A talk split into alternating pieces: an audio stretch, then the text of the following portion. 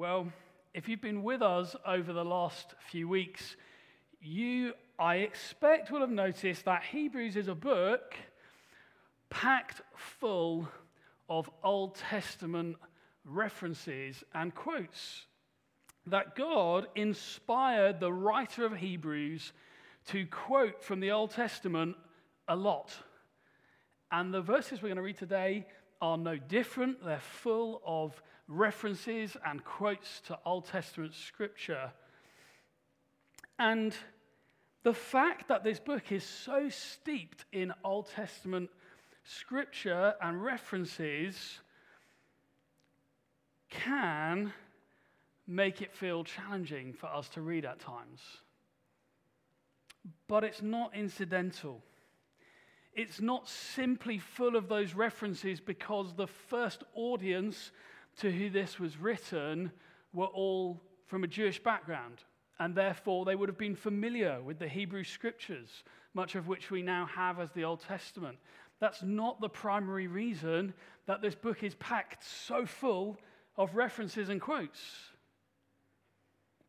If we think that's the case, then we'll miss the point of much of what's found in this book. You see, God, in his wisdom, sent Christ Jesus at a particular time to a particular people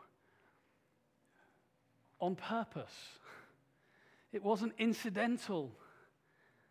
We've already this afternoon talked and sung and, and worshipped a bit about God's plan, his sovereignty. James opened up Psalm 80 and, and shared with us a bit about that earlier the unfolding plan of God that we see outworked from the beginning to end. And the book of Hebrews really helps us to grasp some of that. You see, it wasn't a product of chance that Christ came when he did, where he did. God didn't just wait until it seemed like a good idea or an opportune moment to send Jesus. He wasn't just they weren't kind of waiting together, having conspired that Christ would come to rescue his people. They weren't then kind of sat waiting for the right kind of cultural moment to happen. Like, oh, this is it, quick, go. You don't want to miss it. That's not how it happened. No, God spent time setting the scene, preparing for the arrival of Christ ensuring that when he came, he would come into a context that people would be able to understand why he'd come and who he was. God lovingly and patiently spent hundreds and hundreds of years preparing a people for the arrival of Christ. The law the sacrificial system, the priesthood, all of these things we find as we open up Old Testament scripture, the Exodus, the promised land, all of these different events, all of these moments were there to prepare a people for the arrival of Christ. And if we try to understand who Jesus is or why he came apart from that context, then we're just going to totally miss the point. It was necessary that people understood the problem in order that they would be ready for the solution. See, God, in His wisdom, established the law, the temple system, the priests, the sacrificial system, so that people would see and be reminded over and over and over again that He was a holy God. And that because of our sin, we had separated ourselves from him. It was not possible for us to commune with him and be in intimate relationship with him. And so, festival after festival, Sabbath after Sabbath, sacrifice after sacrifice, God's people were being reminded your sin has separated from you, you from me. And, and your sin has a consequence. The wages of sin is death, it's separation from God, the giver of life. There was a huge curtain in the temple like a massive keep out sign. There's a children's storybook that we, we've actually we've used as a church a couple of years ago, and my children always enjoyed, called The Garden, the Curtain, and the Cross. And it's just come to mind because it talks about the curtain there as a giant keep out sign, and there's this refrain that goes through the book that, that actually we see throughout the Old Testament and throughout these things that would lead us towards the rescuer, as we see in Hebrews, that says, Because of your sin, you can't come in. And that's actually the story of humanity prior to Christ. Because of our sin, we, we can't come into the presence of God. God spent time setting the scene for us. It was necessary that we understood that. It was necessary that we understood our separation from God. And yet, his desire to relate to his people, to commune with his people. Before the life, death, and resurrection of Jesus could be understood as good news, people needed to understand the problem of sin and the problem of separation from God, our need of forgiveness, our need of an intermediary, one who would bring us back into relationship with God. And for the Israelites, through the sacrificial system, they had regular bloody reminders that the penalty of sin was death, as sacrifices were offered on their behalf for the forgiveness of sins. They were clear, like there was no doubt in their minds the consequence of their sin. They were clear that the consequence of rejecting the giver of life was death. We need to be clear on that too. and that's part of the reason that the book of Hebrews is so helpful for us. Because it, it, it gathers up this imagery and helps us understand it and see why Jesus came. Guys, we won't be excited about a rescuer if we don't understand that we need rescuing.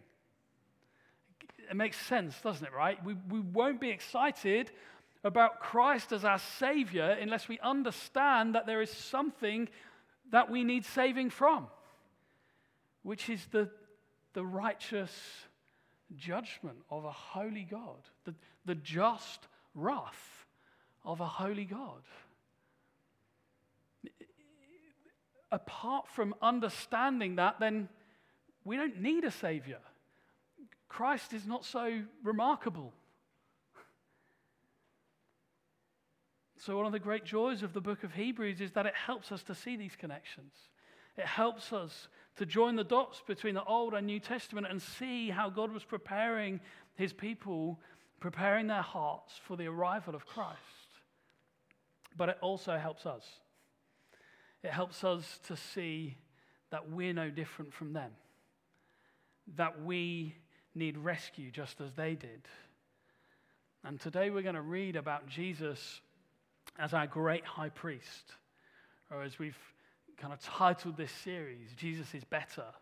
Jesus is the better high priest. And I just want to give a bit more introduction before we get into the passage because most of us go, priest? like, and we kind of, at best, it's kind of a neutral, slightly blank response.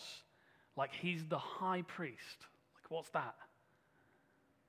Or maybe, tragically, more recently, because of the news cycle, our association with a priest is a negative one. One of abuse and scandal and hypocrisy. And so when we hear Jesus is the great high priest, our hearts don't instantly leap with excitement as theirs would have done. And so we need to quickly understand what that means. The, the most important duty of the high priest in the history of Israel was to conduct the service on the Day of Atonement which is a festival about the forgiveness of sins. It occurred on the 10th day of the seventh month of every year. We're nearly there. Our calendar's different to theirs, but, you know, we're, we're nearly there. and the high priest alone was able to enter the most holy place in the temple, behind the veil, behind that keep out curtain that said, because of your sin, you can't come in. The high priest was able to go through beyond that curtain into the holy place, into the presence of God. But he was only able to go in having made a sacrifice. Actually, lots of sacrifices, but sacrifice for himself and for the people. And he would bring the blood of the sacrifice into the holy place, into the presence of God.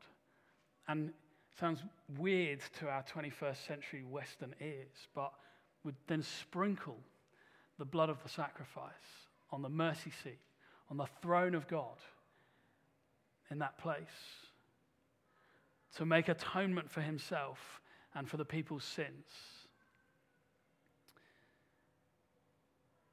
But not their sins for all time, the sins committed in the preceding year. It's like a reset moment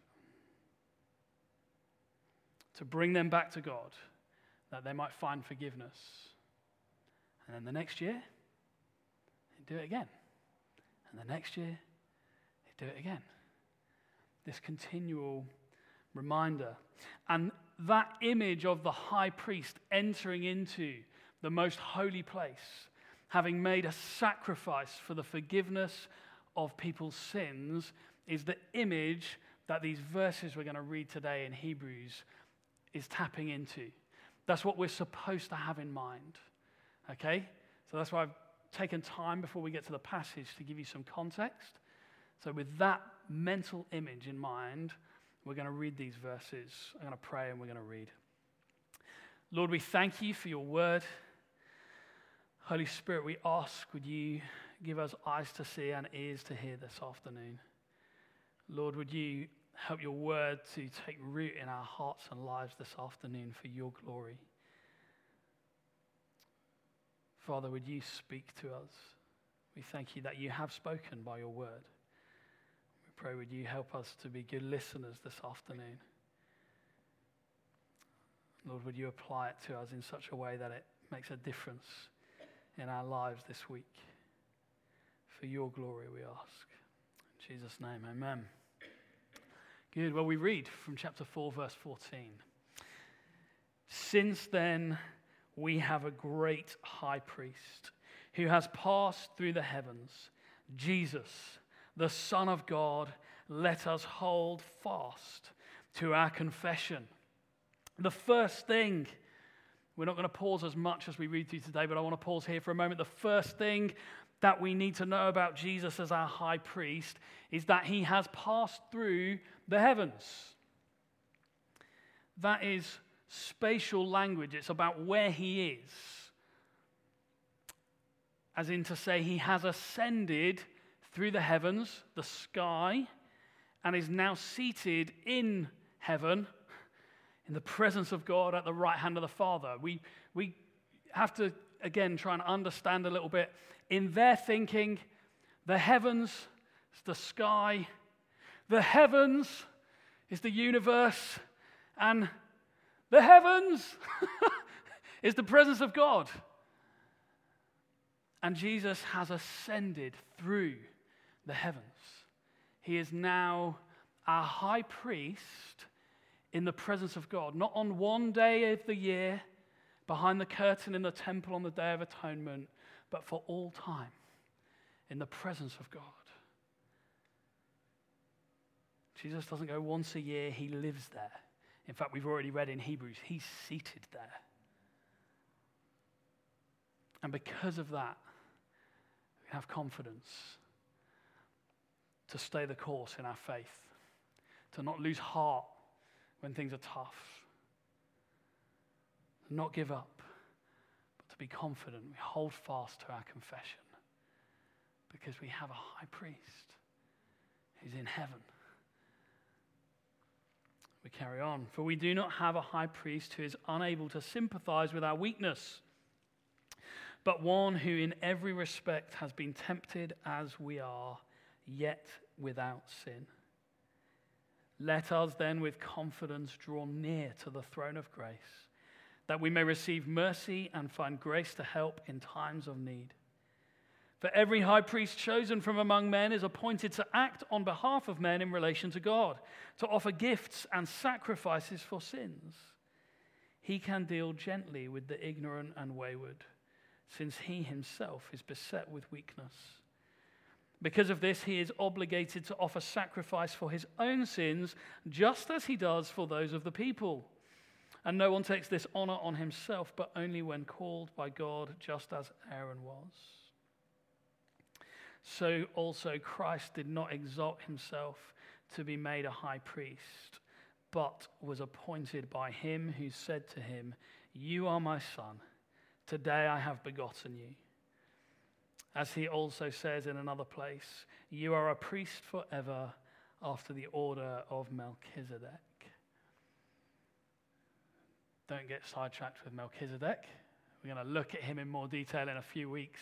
It's like a weird, obscure reference that the writer to Hebrews throws in there and then unpacks a bit later. We're going to get there but just bear with me today. So, what have we just read? Well, a high priest was chosen from amongst the people to represent the people before God. And they didn't sit in judgment over the people. Instead, they could sympathize with them because they knew what it was like. They knew what it was like to live with temptation. And every high priest other than Christ knew what it was in their own weakness to sin. And so they had to offer sacrifices for their own sins, as well as for the people's sins.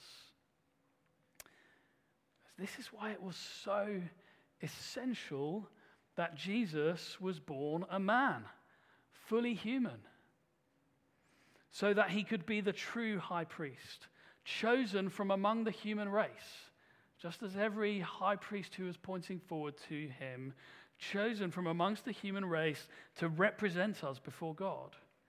And being human, also able to identify with us in our weakness. Jesus Christ was not insulated or isolated from human experience. He was tempted in every way. Now, that doesn't mean like every single exact temptation. But what we're supposed to understand from it is like the whole variety of temptation, every category of temptation Jesus experienced greed, lust, anger, deceit, envy, bitterness. Jesus was tempted to all of these things. Pride. You imagine the temptation? Knowing who he was, the temptation to pride? And yet, not once did he succumb. Yet, not once did he cave in. We're going to look at it more in a moment, but Jesus is a better high priest. Every human priest could identify with the weaknesses of the people who they served. So they had compassion, they were tender, they they weren't harsh and judgmental. It's like, yeah, I know, like, I get it. I'm weak too. They could identify with their weakness, but ultimately not actually do anything in a lasting sense to help in our weakness.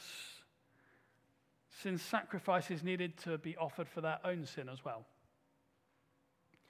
But Jesus, who knew no sin, offered himself as the perfect sacrifice for our sins that we might be forgiven.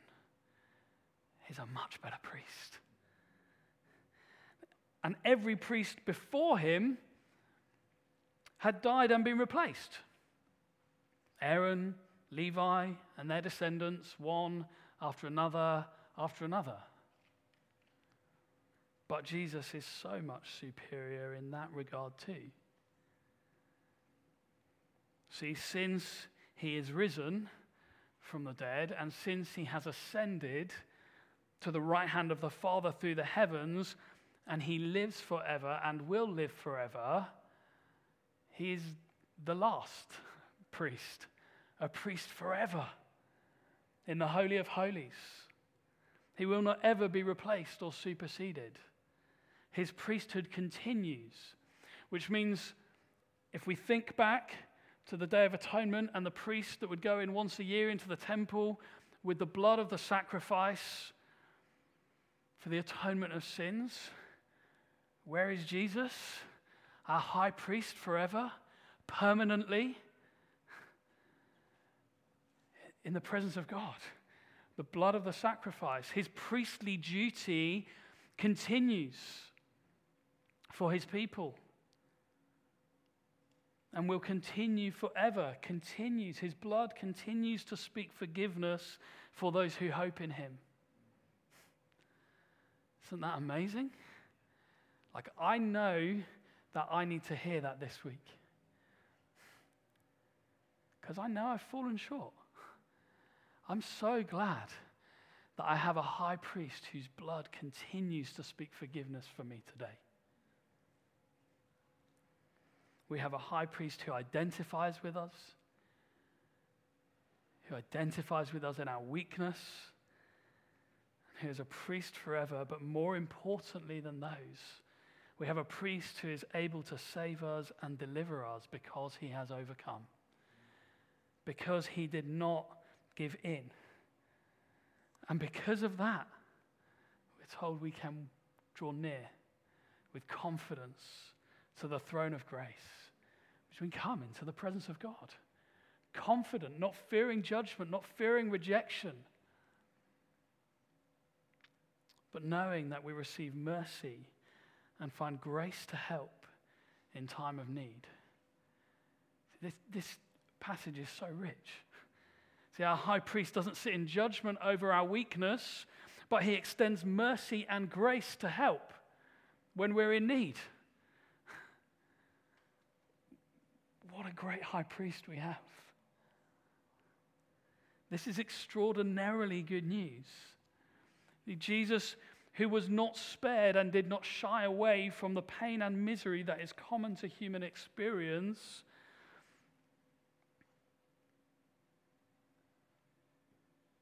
never once caved in. We read about that more in this passage. We read on from verse 7. In the days of his flesh, Jesus offered up prayers and supplications with loud cries and tears to him who was able to save him from death. And he was heard because of his reverence. Although he was a son, he learned obedience through what he suffered and being made perfect, he became the source of eternal salvation to all who obey him, being designated by God a high priest after the order of Melchizedek.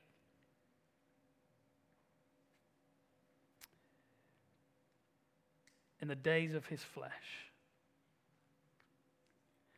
it's just a fancy way of saying when he walked the earth, when he was here as a man, Jesus suffered and it tells us here that he learned obedience through what he suffered. And being made perfect, he became the source of eternal salvation to all who obey him, or all who submit to him. Now, this idea of being made perfect through his suffering, we looked at a few weeks back in chapter 2. But just to very quickly recap, or if you weren't here, that is not to say that Jesus was in some way lacking or imperfect and then he became perfect. Jesus was not ever at any point morally lacking, but his moral perfection was in some sense unproven. It was untested in eternity past.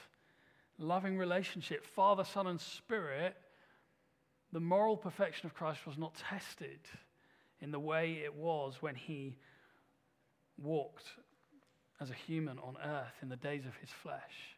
And he experienced suffering and he was tempted. And so the, the word uh, kind of made perfect there might be more helpful as an English word if we had qualified. That he was qualified through his obedience, he was qualified through his suffering, as in his, his moral perfection was shown to be true, was shown to be valid. And being morally perfect, he was qualified to go to the cross as our perfect sacrifice. What's the inverse of that which holds true? If, if he did not remain morally perfect, he would not be qualified to go to the cross as our perfect sacrifice. So it was essential that he was made perfect through suffering. It's essential that that was tested and proved to be so. He was qualified through suffering to be our high priest, to offer himself as the perfect once and for all sacrifice for our sins. But notice how he handled that suffering and testing. As he suffered, as he knew grief, as he faced temptation, we read that he cried out to his Father in heaven with loud cries and tears. Some people think that that's just a reference to the Garden of Gethsemane before he went to the cross. And, he cried out to the Father, Father, take this cup from me. If there's any other way, yet not my will but yours be done. He submitted himself again in that moment to the will of the Father. And I, I think it certainly does reference that, but I, and I'm not the only one who thinks this, so I'm not about to teach you something crazy. This is pretty well uh, agreed on. This is much broader than that. That in the days of his flesh, he was crying out because he cried out for something particular. What does it say? He cried out to the one who was able to save him from death. That's his heavenly Father. And I don't think that death there simply means for his heart to stop beating. I don't think that's about the cross, first and foremost, actually. I think it's about this that if he had given into temptation just once, had he turned his back on his father and not submitted to the perfect will of his father just once, for even a moment, his mission would have failed. He would be no more able to save than any of the other high priests who had gone before him. He would, like them, deserve death. He would need to sacrifice for his own sins.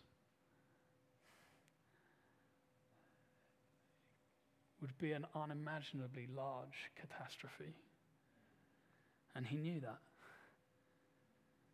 And so, under temptation, under suffering, faced with the prospect of giving way to temptation and the mission being lost, he cried out to his father Father, Lord, don't let me slip. Keep me pure. Prevent me from giving in. Keep me, hold me, sustain me. Keep my eyes on you. Keep me trusting you. He cried out. Actually, as we should cry out when we face temptation. Right to the end. He never gave in Under the full weight of temptation. He knew temptation like no one else ever has because he never gave in. James referenced this quote a few weeks back, but C.S. Lewis, in his book Mere Christianity, wrote this about Christ's experience of temptation and how it might not be the same as ours. Only those who try to resist temptation know how strong it is. After all, you find out the strength of an army by fighting against it, not by giving in. You find out the strength of a wind by trying to walk against it, not by lying down. A man who gives in to temptation after five minutes simply does not know what it would have been like an hour later. That is why bad people, in one sense, know very little about badness. They have lived a sheltered life by always giving in we never find out the strength of the evil impulse inside us until we try to fight it.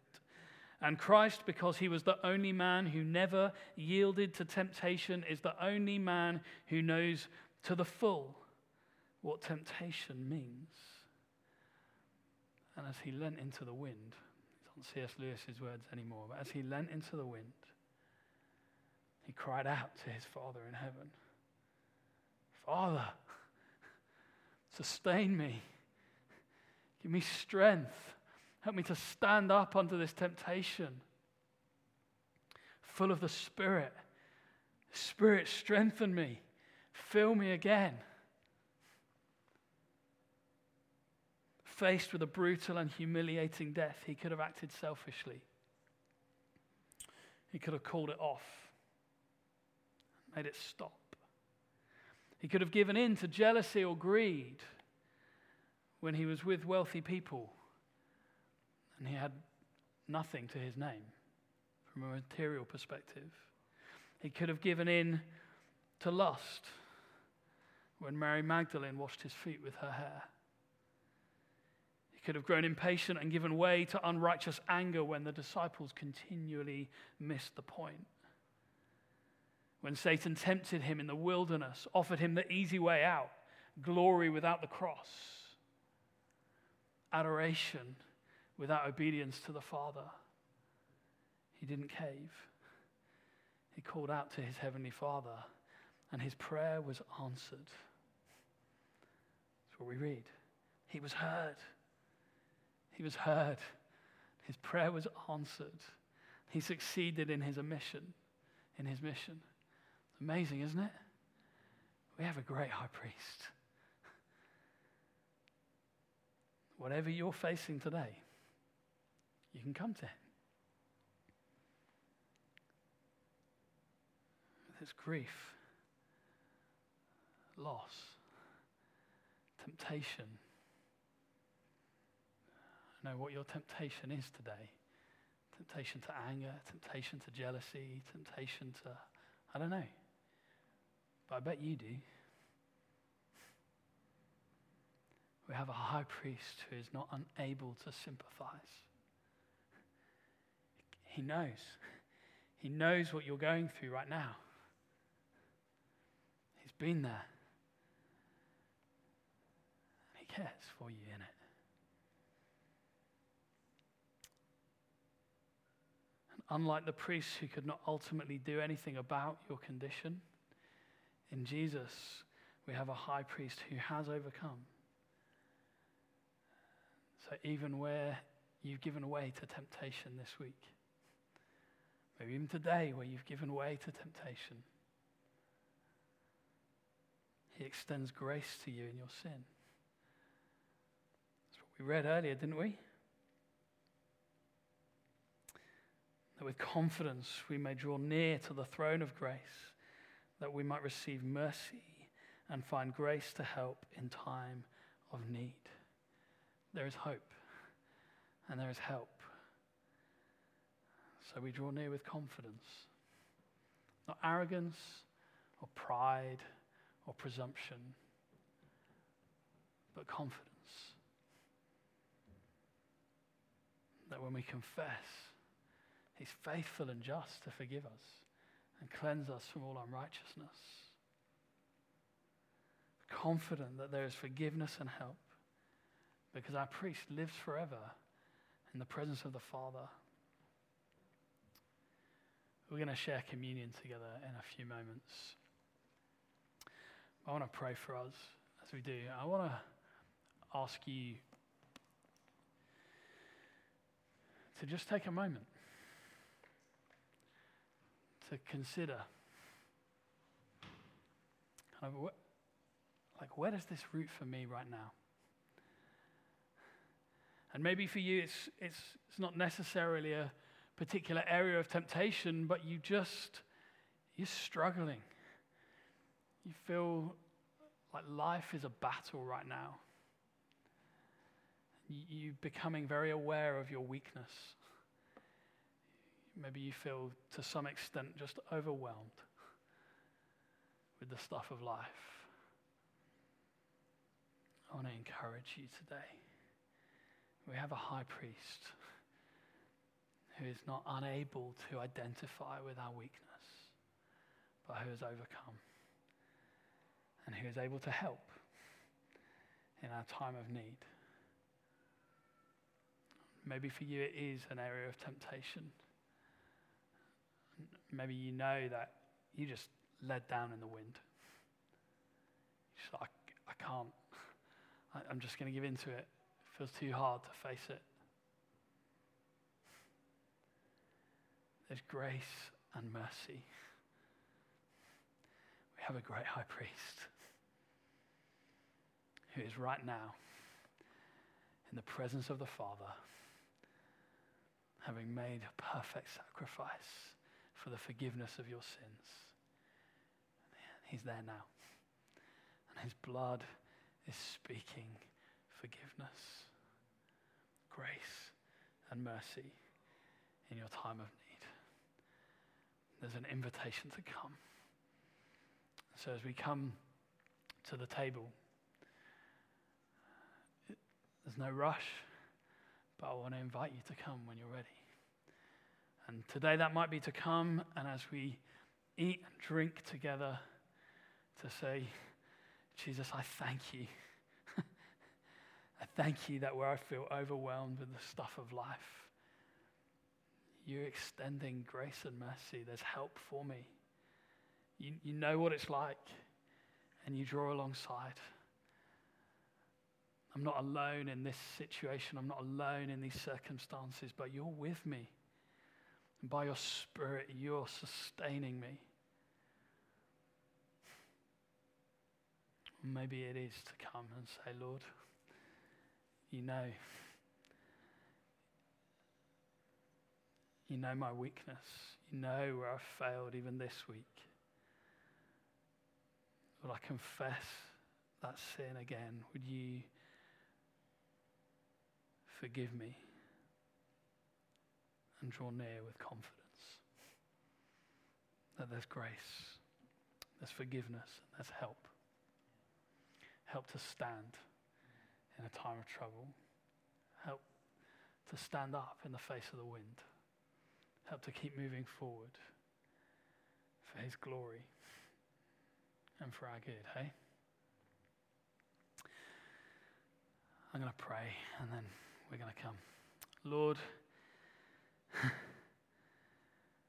thank you that in your grace and in your wisdom and your kindness, you prepared us. You put all of these things in place that we would understand our need of you and we would understand, Jesus, what you accomplished on our behalf. Lord, we thank you that in you, Christ Jesus, we have a better high priest who has made sacrifice for our sins once and for all.